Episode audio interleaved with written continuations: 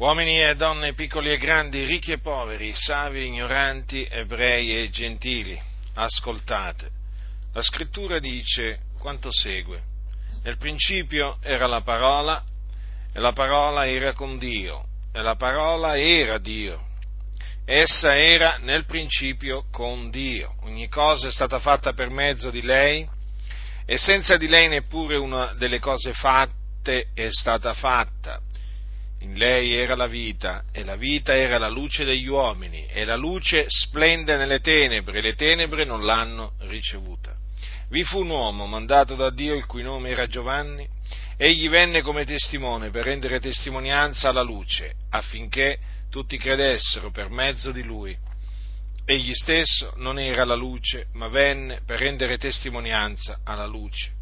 La vera luce che illumina ogni uomo era per venire nel mondo Egli era nel mondo e il mondo fu fatto per mezzo di lui, ma il mondo non l'ha conosciuto.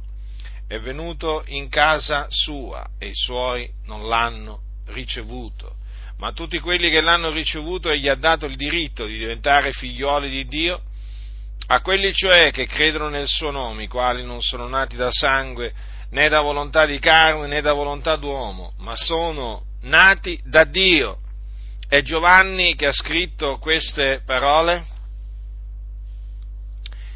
Infatti le troviamo scritte in Giovanni al capitolo 1, dal versetto 1 al versetto 13. Quindi uno degli apostoli del Signore Gesù Cristo. Ed è proprio di lui che parla Giovanni quando dice Egli era nel mondo e il mondo fu fatto per mezzo di lui, ma il mondo non l'ha conosciuto. Sì, il Dio, il creatore di tutte le cose, ha fatto il mondo per mezzo del suo figliolo Gesù Cristo, che era nel principio la parola ed era con Dio ed era Dio, perché la parola era Dio. Egli, cioè Gesù, è colui per mezzo del quale sono state fatte tutte le cose, le visibili e le invisibili. Ed egli nella pienezza dei tempi è stato mandato da Dio Padre nel mondo per essere il Salvatore del mondo, per salvare i peccatori, ma come dice Giovanni è venuto in casa sua e i suoi non l'hanno ricevuto. Ma a tutti quelli che l'hanno ricevuto egli ha dato il diritto di diventare figliuoli di Dio, a quelli cioè che credono nel suo nome. Dunque la scrittura, che è la parola di Dio, ci dice chi sono i figlioli di Dio. I figlioli di Dio sono coloro che credono nel Signore Gesù Cristo. È a loro infatti che Egli ha dato il diritto di diventare figlioli di di Dio. Quindi non è vero che tutti gli uomini nascono figlioli di Dio, che tutti gli uomini sono figli di Dio. Tutti gli uomini sono creature di Dio, ma figlioli di Dio si diventa, si diventa mediante la fede nel Signore Gesù Cristo, cioè credendo che Gesù di Nazareth è il Cristo di Dio, che è morto per i nostri peccati, secondo le scritture, che fu seppellito e che il terzo giorno risuscitò dai morti, secondo le scritture, e dopo apparve ai suoi discepoli.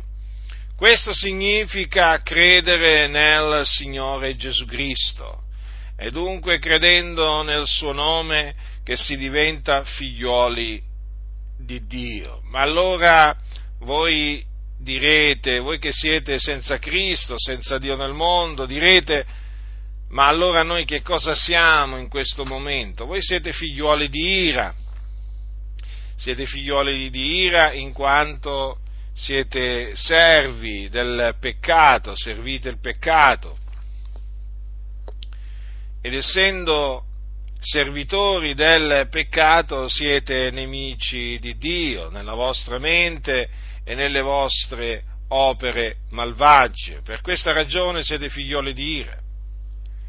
L'ira di Dio è sopra di voi, sappiatelo questo, ma io vi ho fatto sapere che cosa dovete fare per diventare figlioli di Dio.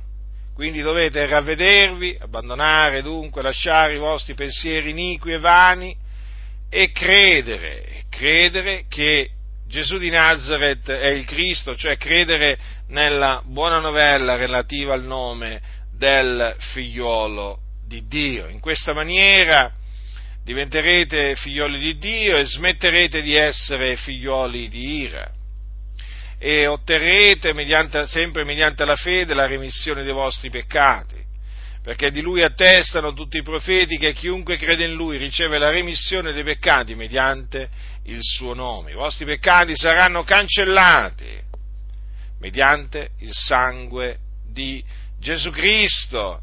Infatti Gesù sparse il suo prezioso sangue sulla croce per la remissione dei nostri peccati.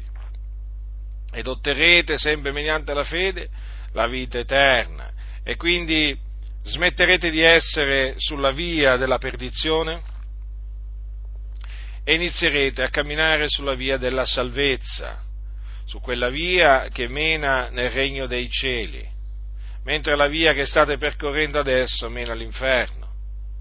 Voi se doveste morire in questo preciso momento, siccome che siete senza Cristo, andreste all'inferno, un luogo di tormento nel cuore della terra dove arde il fuoco. Ma nel momento in cui crederete nel Signore Gesù Cristo, riceverete la vita eterna che è il dono di Dio in Cristo Gesù.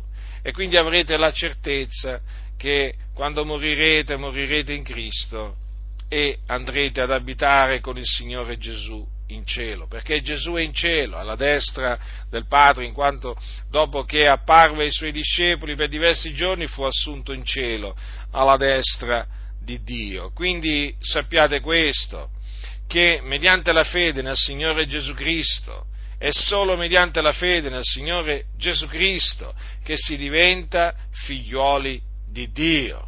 Ricordo ancora quando credetti nel Signore Gesù e quel giorno anzi in quel preciso momento diventai un figliuolo di Dio. Mi sentii proprio rigenerato, mi sentii proprio che ero diventato una nuova creatura. Sentii i miei peccati cancellati dal Signore. Questo è quello che avviene in chiunque crede nel Signore Gesù Cristo. Quindi voi che ancora brancolate nel buio, vi esorto nel nome del Signore Gesù a ravvedervi, a credere, a credere in Lui, a credere che Lui che non ha conosciuto peccato, benché egli eh, fu tentato in ogni cosa eh, come noi, però senza peccare, dico credere in Lui che si è caricato dei nostri peccati, li ha portati nel suo corpo sul legno della croce, per compiere, mediante il suo sacrificio, l'espiazione dei nostri peccati. Ed è mediante l'opera espiatoria che Gesù ha compiuto morendo sulla croce che oggi vi, vi reco il lieto annunzio che appunto in Cristo Gesù c'è la remissione dei peccati, è soltanto in Lui la remissione dei peccati. Non potete ottenere la remissione dei vostri peccati in nessun'altra maniera se non credendo nel Signore Gesù Cristo.